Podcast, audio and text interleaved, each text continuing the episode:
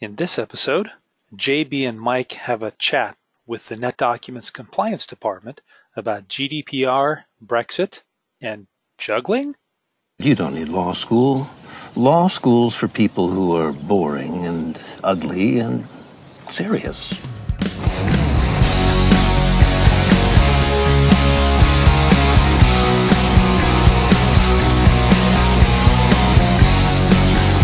Welcome to Legally Clouded with Mike and David.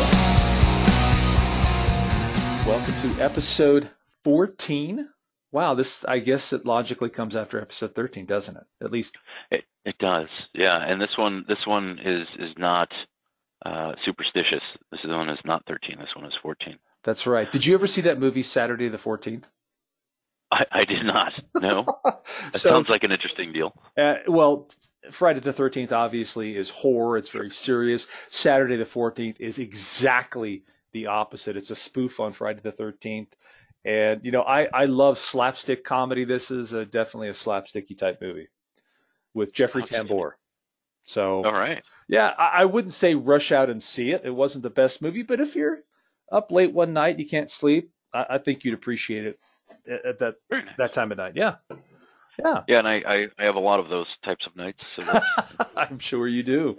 In fact, wasn't there a rumor, right? Last episode we had Greg and Ron from Affinity. Didn't I hear something that you and Greg almost did a 1 a.m. podcast episode?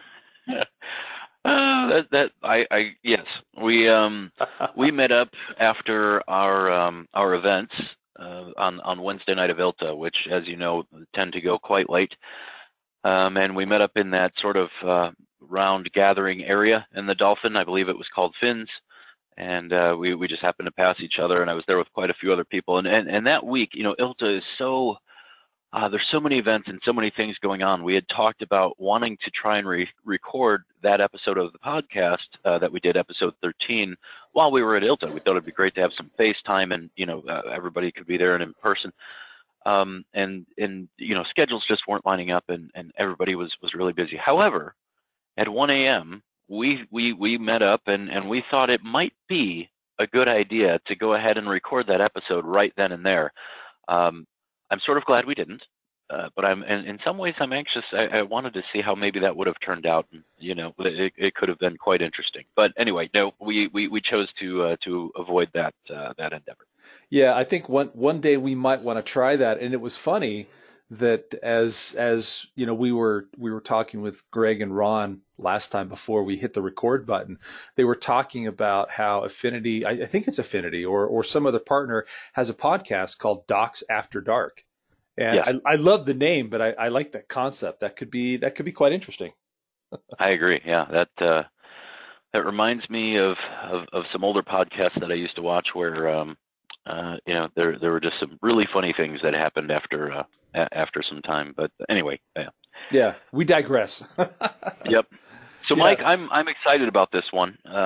This is something that I think, you know, is pretty near and dear to some people's hearts. Some people have heard of it, some haven't. Maybe some have just briefly brushed the issue and aren't very familiar with the concepts.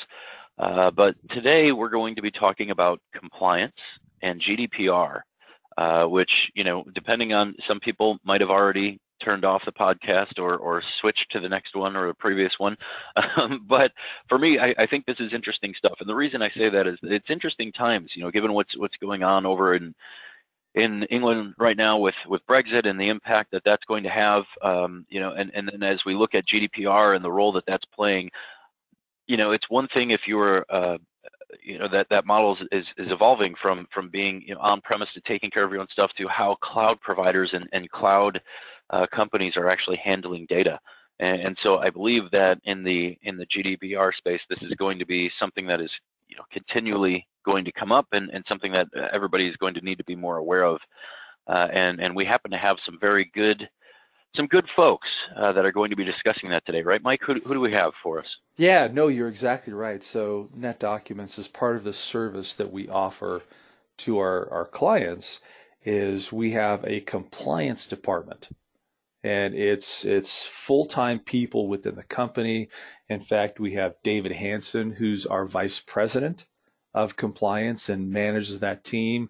And then we have Joe Grettenberger and Dave Snow, who do a lot of the compliance type activities, whether it's going after additional certifications or assisting our clients with audits or doing things along those lines. So they're all focused on security, on compliance, on standards, on certifications. And the nice thing is, as we get those certifications, our clients simply inherit those certifications. So it's a beautiful thing. We do all the work, and yes, we get the benefit, but our clients do as well. So that's who's on tap. But before we go to those interviews, we've got our standard, timeline a little bit as far as events that where NetDocuments is going to be. Do you happen to have those in front of you, JB? I do. It's amazing. You would think that I might have to scramble and find those, but for some reason when we record these, Mike, I have them right in front of me every time, and I don't know why that is. Wait. You mean we prepare? This isn't from the hip? It seems like it might actually be prepared. Yep. Wonderful. Yep. So we've got a few things coming up here in the months of September and October. So September 19th is the Nordic Legal Tech Day in Stockholm. September 29th through October 2nd is the Vis-a-vis Legal Technology in Hatfield Heath in the UK. Coming back to the US, we have October 6th through 8th is our annual ND Elevate event. It's being held in Salt Lake City in Utah.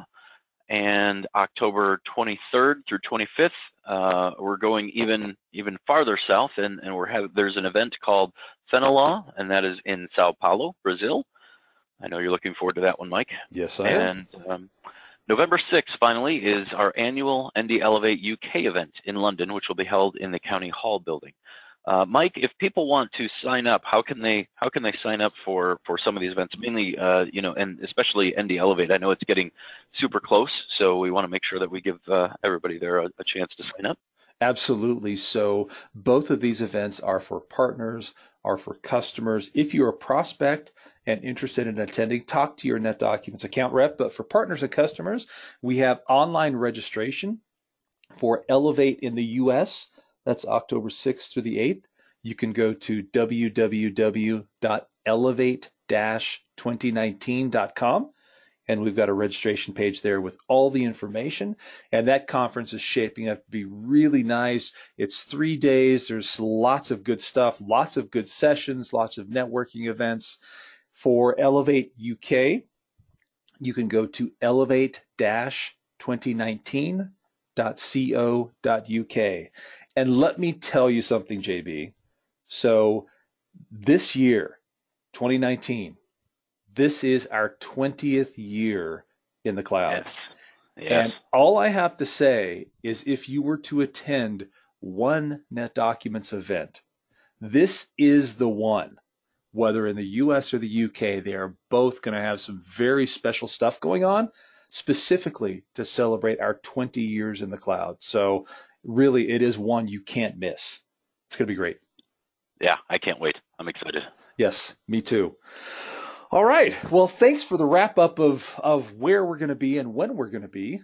And now I think it's about time to go talk to David, Joe, and Dave. So hold on tight, and we'll catch you right after the break.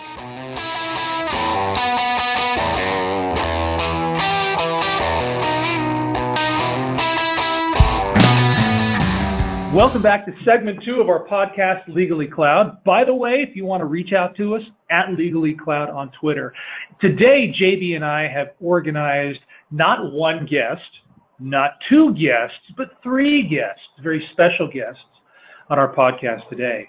Today, we've got the NetDocuments Compliance Department. We have David Hansen, Joe Grettenberger, and Dave Snow, and we're so excited. And in fact, I'm actually in the conference room with them here. I'm looking at them straight in their eye, and they're all looking back at me saying, Mike, what in the world are we doing here? They have no idea. We're very concerned. But in spite of you being here with us, we are glad to be part of this. That's right. To be lunch. And so what we're going to do is like we've done our other interviews, we want to get to know the people that participate in our podcast.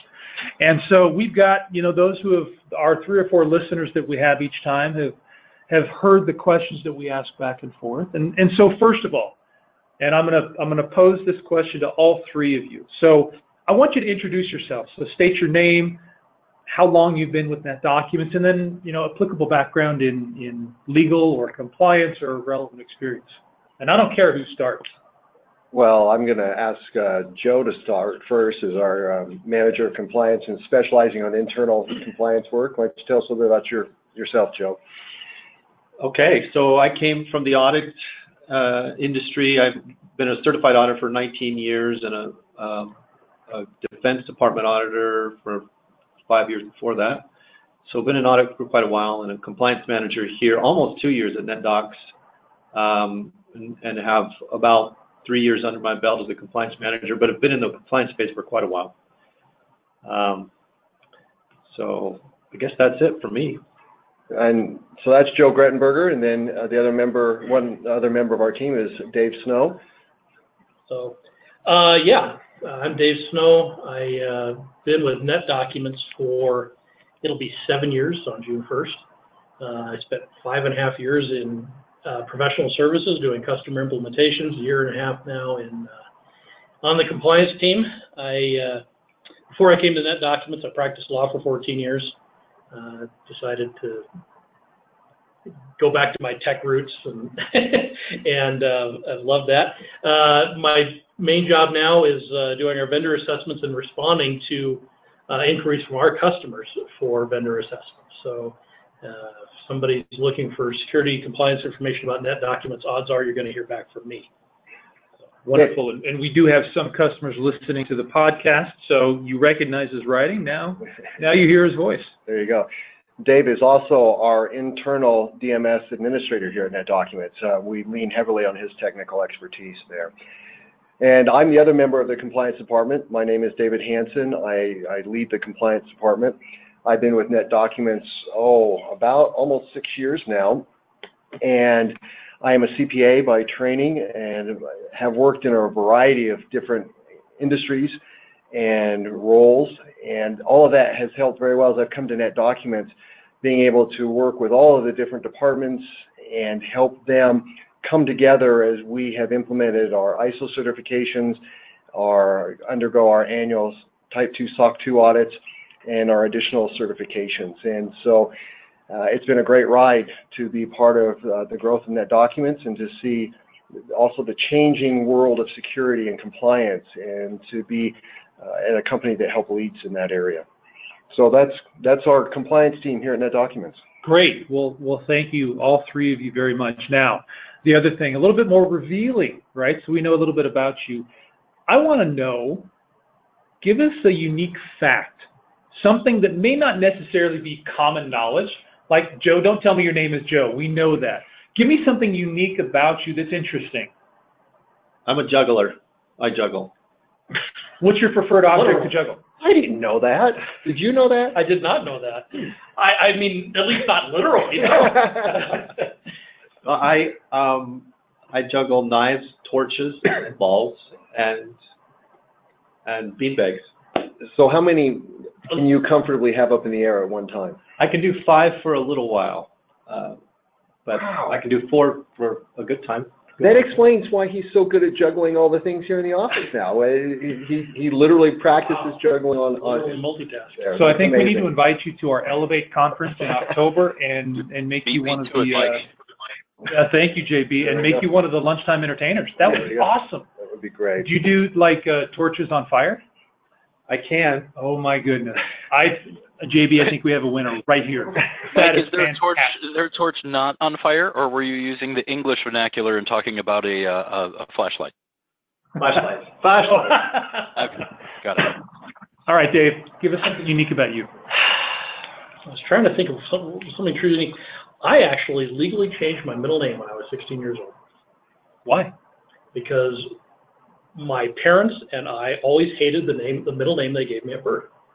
And my mom and I were someplace, we were down at a courthouse they gave her something, and she said, oh, look, there's the name change place. We literally walked in and changed it 5 minutes on the spot. So you know what my question is. Can you please divulge? My middle name on my birth certificate is David Brett. It's David Wayne MacArthur Snow. Wayne MacArthur was my dad's name. So, very nice. Yeah. Very nice. And of course, now I have two middle initials and nobody knows what to do with that. That's all right. Great. David, you're up.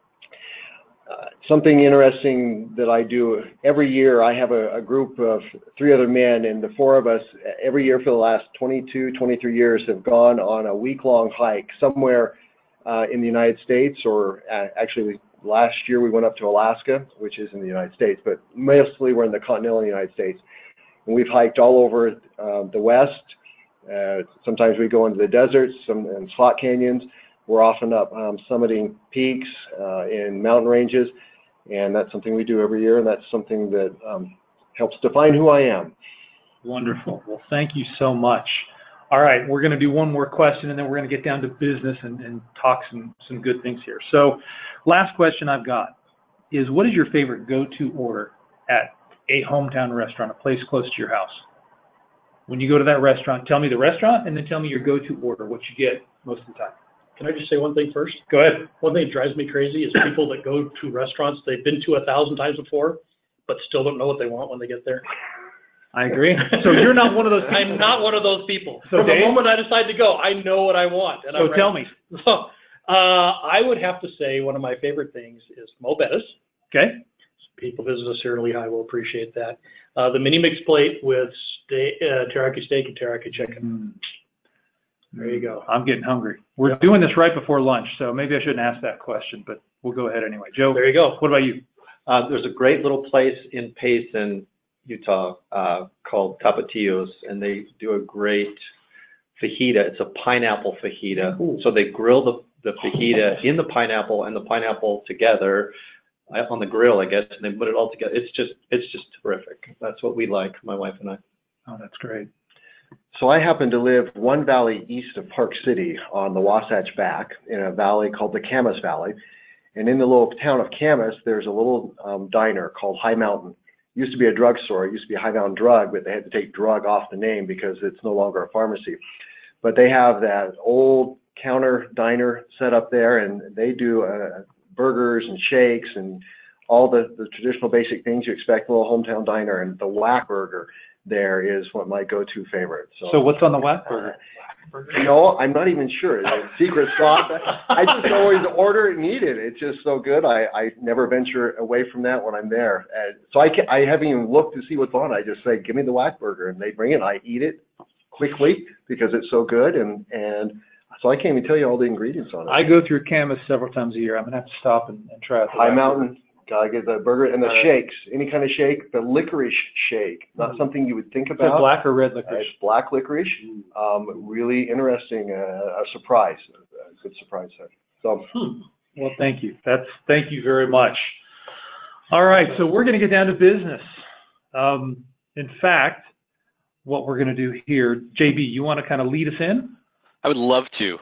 You know, this is actually a topic that I'm excited about getting to, and I'm glad and certainly appreciate everyone being able to be on this call, because today we're going to talk about GDPR, specifically GDPR, and I think before we actually get into the meat of GDPR, there's some things that we want to set forth, right? So, you know, going forward, we're going to talk about some topics that just require some interpretation, and I'm going to let Dave Hansen, if you wouldn't mind taking us through just maybe some a little bit of disclaimers, if you will, on what the people are about to hear. Yes, in talking about GDPR, the General Data Protection Regulation, which was passed by the European Union and actually passed a couple of years ago, went into effect a year ago, and it is a regulation that, while specifically for the European Union, is being followed around the world by many different countries and nations, and so we're very much affected by that, and we want to talk about our experiences regarding GDPR and what we have done in working with customers in that. And in doing so, we need to be clear that we are vendors, we're not attorneys, and so we're not going to be offering legal advice here. We can't do that. And so we're just going to be sharing some general observations and experiences, and would certainly encourage anyone listening, if they have specific GDPR questions or concerns about how they can comply with that, that they should speak to their own legal counsel and get that direct advice in that manner. And just look to what we're saying here. It's just some general thoughts and guidelines to stir some ideas there.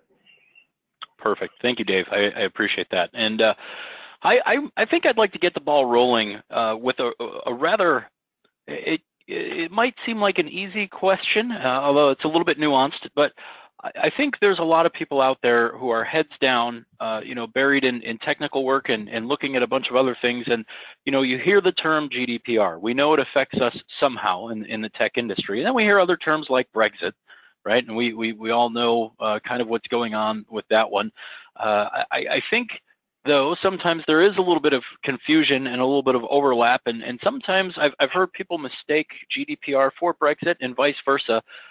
Maybe just to get things rolling here, do we want to, at a very, you know, 40,000 foot level, kind of talk about what GDPR is and how it differs from Brexit and maybe how it intertwines just a tad? Why don't we have Joe describe GDPR, and then Dave, why don't you talk about Brexit and outline kind of how those two are intertwined? Well, GDPR has been in the making for years. Its predecessor was the European Data Protection Directive, which doesn't have quite the penalties that the GDPR does have, which is a regulation that cuts across Europe, as David mentioned. As David also mentioned, it did come into enforce. It was enforced last year, so it came into effect last year on May 25th, I think it was. So we've been writing now for over a year with enforcement penalties, and all of that's going through the legal process in Europe. But before that, I mean, it's been in the making for many years, and the traditions, the rights for citizens under the GDPR have been around for at least 20 years under the DPD. So. Maybe just before Dave picks up, just to add a little bit to that, just quoting right from Article 1 in the GDPR, this regulation lays down rules relating to the protection of natural persons with regard to the processing of personal data and rules relating to the free movement of personal data. And that is what GDPR is. It is the protection of personal information about individuals in the EU, and also rules governing how that information is shared and used. And while that seems like a very simple definition, the ramifications of that have turned out to be far-reaching and are impacting businesses across the globe. And so with building on what Joe said and the penalties and that's what GDPR is about. And then Dave, why don't you tell us a little bit about what Brexit is and how it fits into GDPR? Well, first off, Brexit is an independent issue of the GDPR, but GDPR is implicated in the Brexit process. So really what Brexit is just shorthand for the United Kingdom's withdrawal from the European Union. Right? So in 2016, voters in the UK voted by pretty substantial margins, at least the English and the Welsh did, the Scotch and the Irish actually opposed Brexit. But voted to withdraw from the European Union. And so that process has been ongoing. The initial deadline for the withdrawal has actually passed. It was the end of March. So what's holding it up is the agreement or the terms under which the UK or Britain will withdraw from the European Union. So, and that's with or without a deal, that's how GDPR is implicated. So what's the impact on data privacy laws if Britain actually ends up extricating themselves from the European Union? Follow-up question on that, JB, or did that? If you don't mind, you know, if let's just say and fast forward and an agreement comes together, and again, this is wild speculation, but let's say Brexit goes through. Do we know how GDPR would affect citizens of the UK? So they'd still be subject to GDPR law and fines and penalties. Well, it depends on whether GDPR is addressed or data privacy laws are addressed in the withdrawal agreement, in the Withdrawal Act or the deal, assuming there is one. So if there is a deal, that Parliament approves that provides for carryover of the GDPR, then your various subjects will be subject to GDPR according to whatever the terms of that deal are. We don't know. Right now, it looks like the withdrawal, if it does happen, will be without a deal. So what's happened is that the Withdrawal Act passed by the British Parliament incorporated the GDPR into the UK's existing Data Protection Act of 2018. So they basically brought the GDPR principles in. So British data privacy law will mirror the EU data privacy law, but there's a wrinkle. Because if there's no deal on the exit, then the UK becomes what's called a third country under the GDPR, which means that there are restrictions on transfers from the EU to Britain. To avoid those restrictions, the European Commission needs to issue an adequacy decision, which would basically eliminate those data transfer restrictions. Britain would love to have that adequacy decision in place before they pull out, but the EC has told them we're not even going to consider the issue until you actually leave. So there's going to be some period of time where, if there's a no-deal Brexit, where Great Britain will be a third country, and there will be all sorts of restrictions and issues on transferring data from the EU to Great Britain or to the United Kingdom.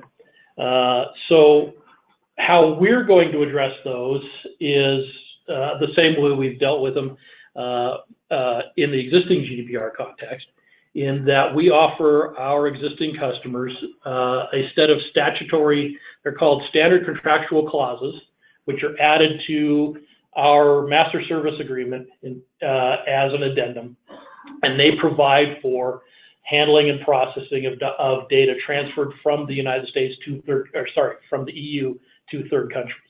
And so we'll need to have those in place. We haven't implemented those for entities in the UK yet. We're planning to offer those if and when Brexit occurs. So we do have standard contractual clauses in place with a number of existing customers who are involved in data transfers from the EU to the United States and to other countries outside the EU. Interesting. So I'm curious with data protection laws, with everything that's going on with personal information, et cetera, you know, in the grand scheme of when you look at GDPR, you look at different entities, different companies, what role does NetDocuments play, right? I know that we store the content securely and we are custodians of the data from our customers, but what role does NetDocuments as a platform play in this realm? Well, using the technical terms of the GDPR, we're a data processor. Okay. Our customers, the firms that subscribe to NetDocuments, are data controllers. So the controllers are the ones in charge of gathering the information and making sure that their information gathering practices are compliant with GDPR, making sure they're getting consent, for example, for specific things. That's related to the information that our customers put into the documents they store in NetDocuments. In that relationship, they're the controller, we're the processor. On the other hand, we're a business that has employees in the EU, that does business in the EU, and does marketing in the EU in particular. So we have responsibility to comply with GDPR in terms of our data collection practices in relation to our marketing database, for example, and our HR documents. Those kinds of things. So we have to deal with the GDPR from both of those perspectives. Going back to the first perspective, where we're a data processor for our controller customers, we're in a really different situation than the people that drafted the GDPR contemplated. If you read the GDPR, they didn't consider a situation like ours. One of the key benefits of NetDocuments is that nobody at NetDocuments actually has access to the customer's documents. We don't know what's in them. We assume there's personal data in there because we have to assume there is and act like that, but we don't know. And so the GDPR never contemplated a situation where the data processor has no knowledge of the contents or the information that they're processing.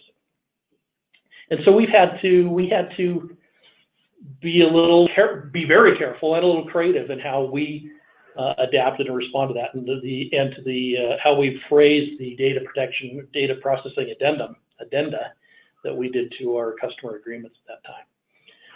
The key thing is that if a data subject, who is usually a legal client of a law firm, comes to us and says, "What information are you storing about me?" we have to refer them back to our customer because we don't have the ability to access that and tell them that information. So that's a very different wrinkle. It puts us in a little bit of a gray area, but we think we've provided for that contractually, and certainly in our processing standards, we're acting in a way that's fully compliant with GDPR. Okay, very interesting. Joe or David, any other comments on what David said? I don't have anything. He really covered it well.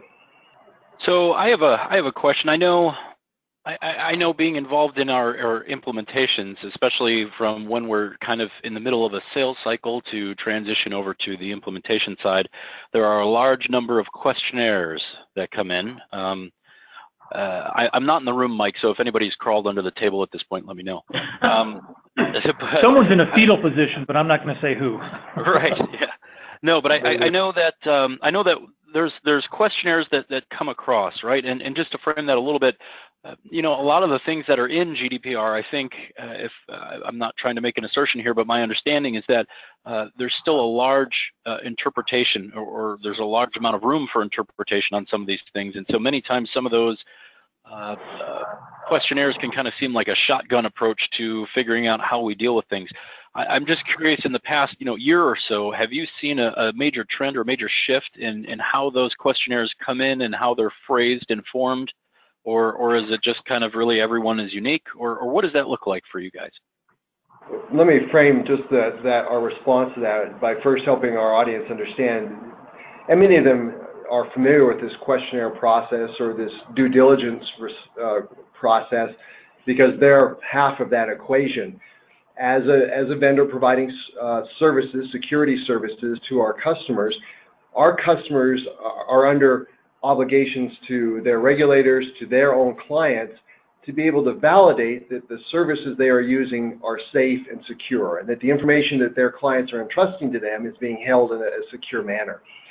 So the law firms will reach out to us because we are a critical service entity for them, and work with us to ask us to provide validations that we are operating in a secure manner, that we comply with appropriate regulations and other standards that demonstrate the security that we implement. So with that framework, then I'm going to let Joe kind of respond, just maybe talk a little bit about what you've seen from customers, and then we'll roll over to Dave, who's really the front lines with that, in how the world has been changing in terms of due diligence from our client or our customers and their clients. So I've seen a blending of terminology with personal data and PII. So the PII term seems to be more US-based, PII standing for personally identifiable information. Personal data is the term that comes out of the GDPR and its predecessor, the DPD. There is quite a bit of overlap. We won't get into the details of the differences between the two, but you'll see the contracts and the requests that are coming in deal with both categories. There is a little difference between the two. But because of the laws that are changing in the United States, it seems as though people are trying to get a holistic view of privacy that includes the GDPR, but does not exclude, for example, the California privacy law. I think it's called the CCPA, and California is kind of blazing the path forward for a lot of the other states here in the United States for their privacy laws. So I think what we're seeing right now is a trend toward getting more of a universal or generic, what I call a high watermark for privacy controls or data protection controls for their work. And as David pointed out, you know, we are a critical service provider to many law firms, but we're just one. There are going to be other critical service providers fairly often in our customers' environments, unless they're a small firm, in which case we may be the only critical provider. Anyway, I think that's all I have to say on that subject. Dave, you want to talk a little bit about what you've seen in the changes over the last year as a result of GDPR? By the way, Joe mentioned the California Consumer Privacy Act. With your disclaimer up front about not giving legal advice, the CCPA goes into effect January 1st, 2020. If it's not on your radar, it needs to be, and I'll just leave it there. As far as the questionnaires we're getting, like I said, I'm the one that is the front line in responding to those. I think we see a lot of questions related to our policies and practices regarding data collection, data processing, breach notifications, things like that. We're getting very granular, detailed questions about that. But I notice that some of the questions don't always reflect a true understanding of the relationship between the data controller and the data processor. And they ask us questions as a data processor that really more appropriately apply or should apply to their actions as a data controller. And to the extent people could, in drafting those questions, you know, understand that distinction, to the extent in answering them, we can help them understand that distinction. I think we're making progress along those lines. It's one of the opportunities we've always had at NetDocuments as a leader in providing security to customers is we're often helping expand their understanding of evolving security controls, regulatory requirements, and things along those lines. And again, we can't provide legal advice to our customers. That is an obligation they have. But we can help them in general terms understand some of the implications or considerations that are coming into play. And GDPR certainly shifted the landscape with a renewed focus on how persons now control their personal information. And back in the day, entities would acquire information about individuals and they would sell it or use it and do all sorts of things with it. GDPR has very much restricted that in a very meaningful way, so that individuals now really have control over how their name, their address, their telephone number, their email address, how that information is used. And entities are still coming to terms with what that means for their business and for their operations.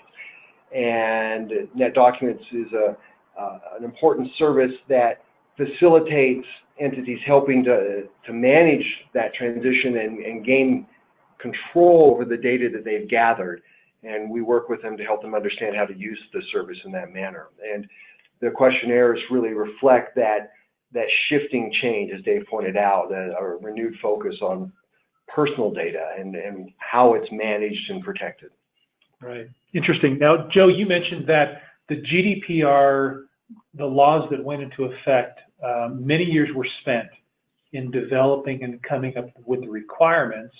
And I would hope, and I believe that was the case where it was publicized and there was a period of time once it was passed before it was actually placed into effect and enforced. That was a 2-year period. Right. And so you have all these different entities, these companies and organizations that have to abide by GDPR. NetDocuments happens to be one of those as a processor, as Dave pointed out, that we have to abide by GDPR as well. So as those were passed and became law, are there specific things that NetDocuments has done within our platform, within our internal processes, to address some of these legislative changes? Dave, you're kind of as our DMS administrator and coming out of professional services, why don't you kind of take a swing at that? The good news is that you know, one of the primary foundational principles of GDPR is that systems for processing personal data need to be designed from the ground up for privacy. And you want a quick way to summarize NetDocuments, that's one statement you could use. From day one, we've been concerned with ensuring the privacy, integrity, and availability of our customers' documents. So, you know, we easily met that standard. So the next step was making sure we had the right tools as features of the service to let our customers identify the information they had, find it, locate it, and be able to respond to, be able to understand what they've got, and to be able to respond to data subject inquiries and requests for information about what they've got stored, and to have it removed when appropriate. Again, in those cases, because we don't have access to data, we have to refer those individuals if they contact us. And I'm not aware actually that in the last year we've actually had a client of a law firm contact us and say, my attorney uses NetDocuments, what information do you have on me? That would be the typical scenario for the data we hold, and that hasn't happened. But we do, but we also haven't heard from our customers whether they've had to do the same thing. Again, it's a very different relationship than the GDPR was written to contemplate, where we're talking about information that, for example, a content marketing company or Google or Facebook holds versus information held by an individual's attorney. Very different relationship than I think what GDPR was really aimed at. But we do have the tools in place as the service. We've got, the ability to profile and tag documents. We've got the ability to do data entity searches and extractions to identify patterns related to Social Security numbers, for example, and credit card numbers, and to find that information in documents, and to be able to identify what documents have that and remove it if a client of a law firm actually wants that information removed from their files. So we put the tools in place, make sure a lot of them were already there. Where necessary, we've tweaked them to make sure that they are. Our customers have the right tools in order to be GDPR compliant, be able to process that information. Very nice. Now I know, David, I guess more of a question for you. I know that we have an independent GDPR attestation where we had a third party came in, evaluated our processes, evaluated different aspects. What does that provide? What benefit does that provide to our customers? That's a great question. And as GDPR was implemented, one of the things that is still pending as part of that overall structuring is for the regulatory authorities to create a certification standard that accompanies the GDPR so that entities like NetDocuments can be certified as being compliant with the requirements listed in GDPR. Now, that's not there yet. It's a provision that is allowed, and we anticipate at some point in time the EU or some other regulatory authority will start to implement those types of certifications. But in the interim, everyone's on their own to demonstrate that they are following GDPR. So we asked a law firm that specializes in this area to come in and work with us in understanding GDPR compliance requirements, and then look at how our services both let us meet the requirements that apply to us as a processor, but then how those services and functionalities could help our customers in meeting their GDPR compliance requirements. And so that attestation is really an independent entity looking at NetDocuments in the context of the requirements of GDPR and attesting that this service does provide functionality and tools that entities can use to help them meet their requirements, again, subject to their working with their own counsel and under that advice. And also ensuring that NetDocuments is meeting our processor requirements in terms of providing security and other requirements that are in the GDPR. Thank you very much. Now, I've had the opportunity to travel around to different countries throughout the world. Have you seen any trends from other entities, other organizations, other parts of the world, or have you heard rumors of other places trying to form laws similar or equal to GDPR? Yes. GDPR has kind of set the standard for the rest of the world to follow suit. I do want to make a comment really quick to what David was saying earlier, though, before we get into that, and that is it's not so much the regulators that are going to be creating the standards for the industry. They're going to be waiting for the industry standard bodies themselves, like ISO, for example, to come up with a certification program. And then once that's recognized and published, for example, the one I'm thinking of right now is ISO 27552, then the world is kind of expecting the European Union to go ahead and bless that, endorse it, so that it can become one of the standards by which we can certify under GDPR. But as of yet, as far as I know, that's not there's not a standard out there that's been blessed by the European European Convention. So, okay. So getting back to the countries that are following suit, there's several countries that are adopting standards now. We see Australia, Brazil. There's countries around the world that are putting in very similar controls that are in place that are matching the principles in the GDPR and the controls that we see, what the GDPR calls technical and organizational measures.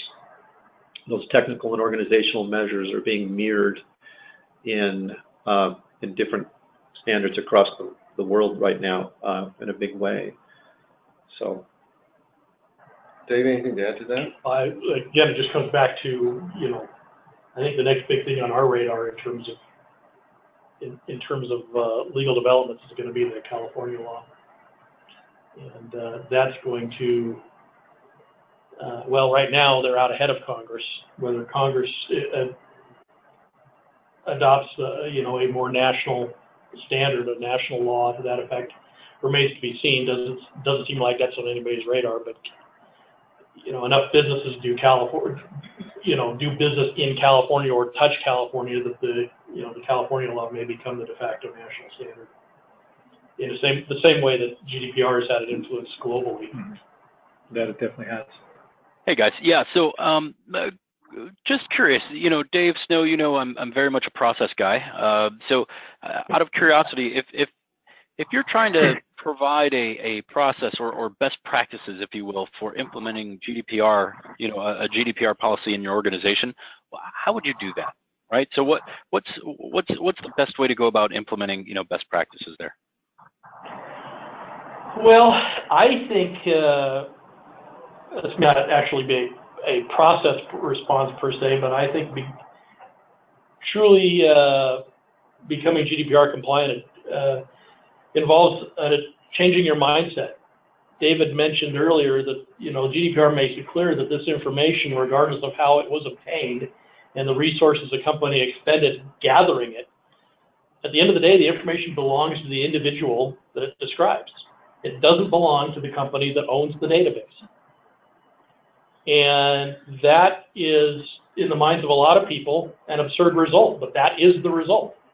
And you know, the handwriting's on the wall. You need to adjust your thinking that way and make sure that your policies and processes and procedures reflect that. You're fundamentally accountable to the individual for how you use their information, and that's the beginning of wisdom in GDPR compliance. Well, specifically under Article 35, the GDPR requires what's called a data protection impact assessment. So, and that's really the starting point, and that kind of goes to Dave's point. You want to start with a DPIA, or a data protection impact assessment, where you're looking at your data flows going in and out of the EU, and whether or not, and what you have in your organization, you know, the sensitive data that you have in your organization, where's that located? Where is it being stored? What's being transferred in and out of the country, and so on. And it's always important for us to remind our listeners that we're providing some general ideas here that every entity should seek its counsel from appropriate legal representation so that they know what applies in their circumstance. We're not in a position of advising in specific requirements for these entities. But both Joe and Dave have identified really that I think if you were to summarize that down, a change of mindset and an understanding of the requirements of GDPR. You need to become familiar with what GDPR addresses and that means you may actually have to get out and read a very wonderful piece of legislation or regulation. But by the way, this mindset shouldn't be that big of a shift for our customers, given that most of them are law firms, because the GDPR has actually come full circle and implements the attitude about customer information or client information that has always been a part of the professional rules of responsibility. Right. The information's always belonged to the client. And so again, that should be a big reach for our law firm customers to make. Dave, I think you're sort of reading my mind here on the next question, which was, you know, how have, or if they have at all, how have law firms changed, or what have we seen, or how have you seen law firms change, you know, as the direct result of GDPR and in dealing with that?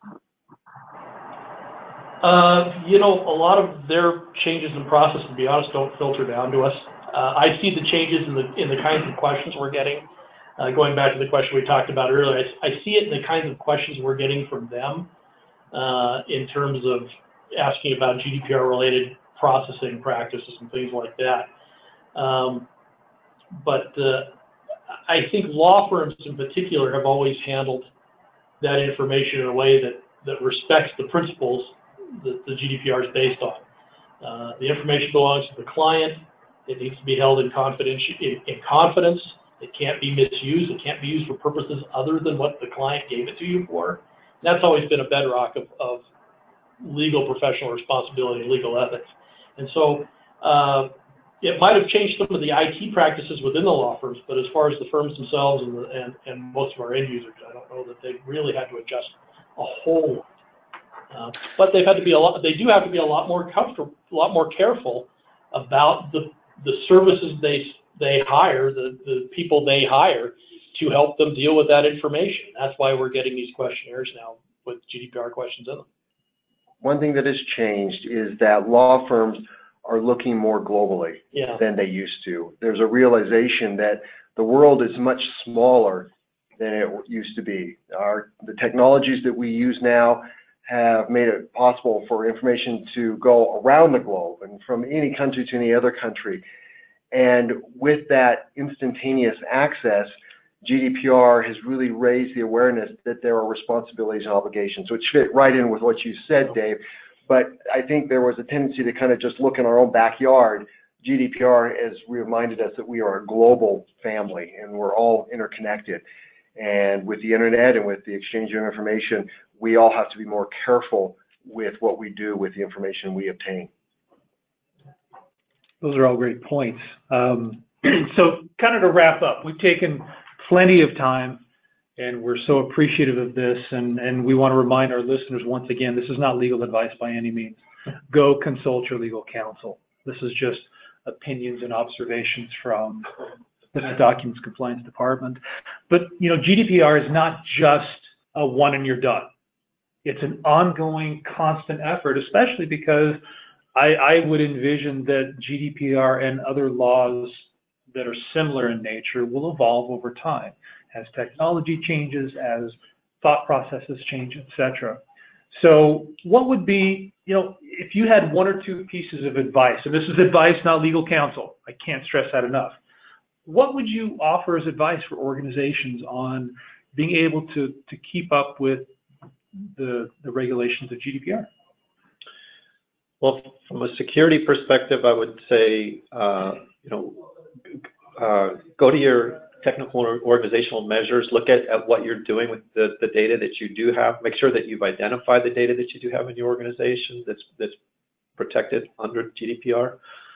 And then look at what you need to do with it. In addition to Article 35 that I mentioned earlier about looking at your impact, the impact assessment, there's the record of processing activities under Article 30, and you want to look at the kinds of documentation that you need to be storing about the information that you're protecting, and how, because you're going to need that documentation for any kind of an inquiry, as Dave mentioned earlier, if there's any kind of inquiry from an authoritative body that you're going to have to be prepared. So that's look at Article 30 for the things that you need for documentation. And that's my advice. Dave? Just to go along with that, looking at those things, and isn't it, like Mike said, it's not a one-time thing. My advice would be don't get complacent and don't get lazy. You got to implement the policies, and you've got to make sure they're being followed, and you've got to continue to train your people on that, because it's easy to follow the bad habits that can get you sideways with the regulatory body on these, and you don't want that. You want to be able to demonstrate that you're making a long-term, consistent, good faith effort to comply with these regulations. If you've got a GDPR regulator looking at your operations, that's the only thing that's going to save you. And I think just the final thought I would add is that we are just at the beginning of this journey. What we're seeing right now is we didn't even envision some of these things a year ago. And the one thing I do know is that a year from now, there are going to be new topics that have emerged that will become very important that we're not envisioning right now. We're very much at the beginning of a long journey. And all of us need to stay aware and abreast of the changes and the ebbs and flows of how this is interpreted and applied, because the only constant will be change. And we need to be ready, all of us, ready to embrace those changes and adapt to those changes. Gentlemen, thank you. Lots of words of wisdom shared with us today. We appreciate your expertise.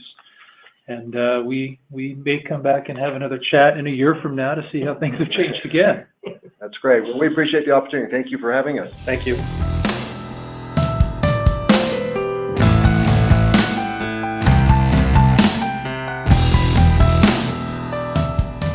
Welcome back. We're done with the break. We had a great conversation with those three. And, I mean, juggling?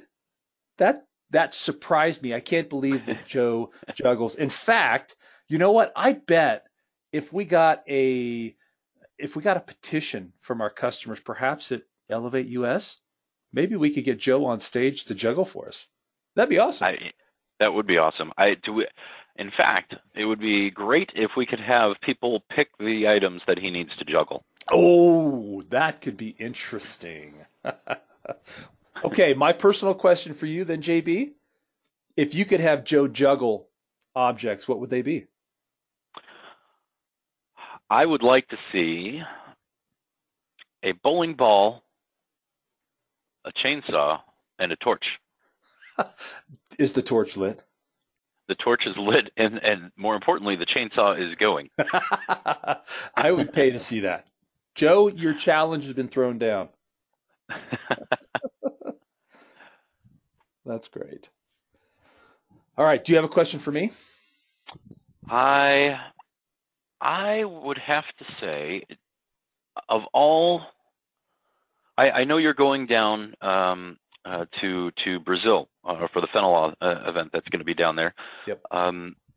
And for our audience, they may or may not know that you actually spent some time in Brazil and served on a mission down there in your younger days. What are you most looking forward to going back to Sao Paulo? As somebody who's never been there, obviously, my limited vision of Brazil is really, you have this picture in your mind, how you picture it. As somebody who's been there, what are you looking most forward to going back and seeing? Or maybe it's an experience, or maybe it's the food or the culture, but what do you like about that area? Yeah, so there are two things that really excite me when I go to Brazil. The first one is, you're right, I did live in Brazil back in my younger days, but I just enjoy being able to speak Portuguese again full time. And as I started to go back down and really dust off all the cobwebs and everything, the first time when I go back down and start speaking Portuguese, I'm still translating real time in my head. And so the end of the day, I am just completely exhausted. But as I kind of get more used to it, it becomes a little bit more effortless, and so I'm not as tired. But I really enjoy speaking Portuguese and interacting with the people.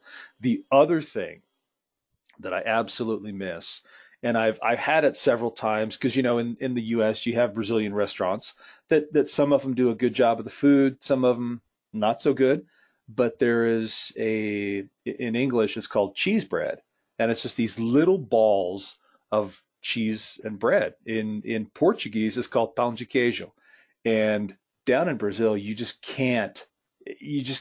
I haven't had any in the U.S. that are the equivalent of down in Brazil. It is just the most delicious thing. Oh my goodness.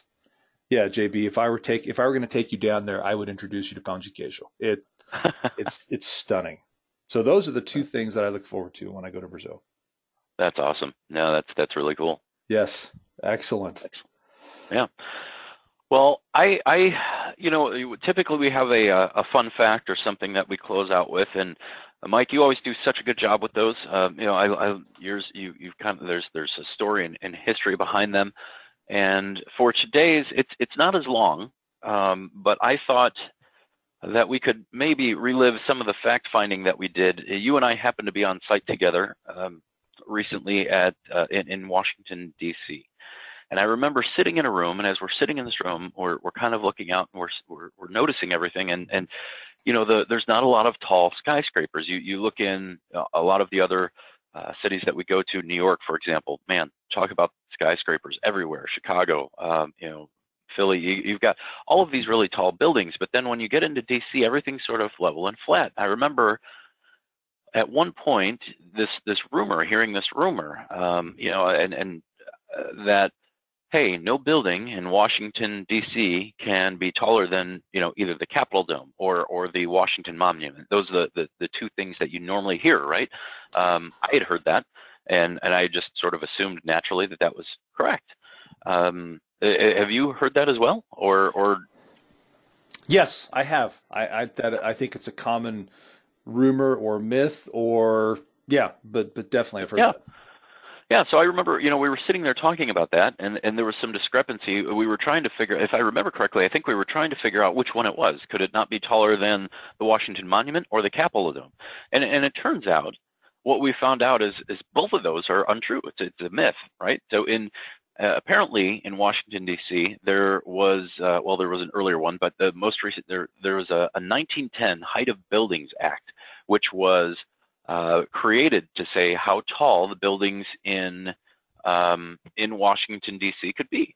And really, it has nothing to do with the Washington Monument or the Capitol Dome. In fact, it takes height from the width of the street on which the building is situated. So really, it's more of a design or an architecture thing. So there is a maximum cap of 130 feet. And so that's around 11 stories, right? So most buildings, depending on how wide the street is in front of it, there's a max cap of 130 feet or 11 stories. The exception being Pennsylvania Avenue. You can go up to apparently 160 feet in some parts of Pennsylvania Avenue, but really that's ultimately what determines how tall the buildings can be and why you get those wide sweeping views of the downtown district. It definitely gives D.C. a unique look and feel for the size of city that it is. Yeah, absolutely. A little bit more open. It's so I found that to be interesting, and just goes to show you're never too old to learn something. So absolutely, there you go. That's a great fact, JB. Thank you very much, and thank you one and all for listening to another episode of Legally Cloud. And by the way, if you want to reach out to us, I've had a couple of people already hit us up on Twitter at LegallyCloud. And especially if you want to be on the show, or maybe you have a question for me or JB, we'd love to hear from you at LegallyCloud. And until next time, thank you so much. Thanks, everyone. Until next time, keep your head in the clouds.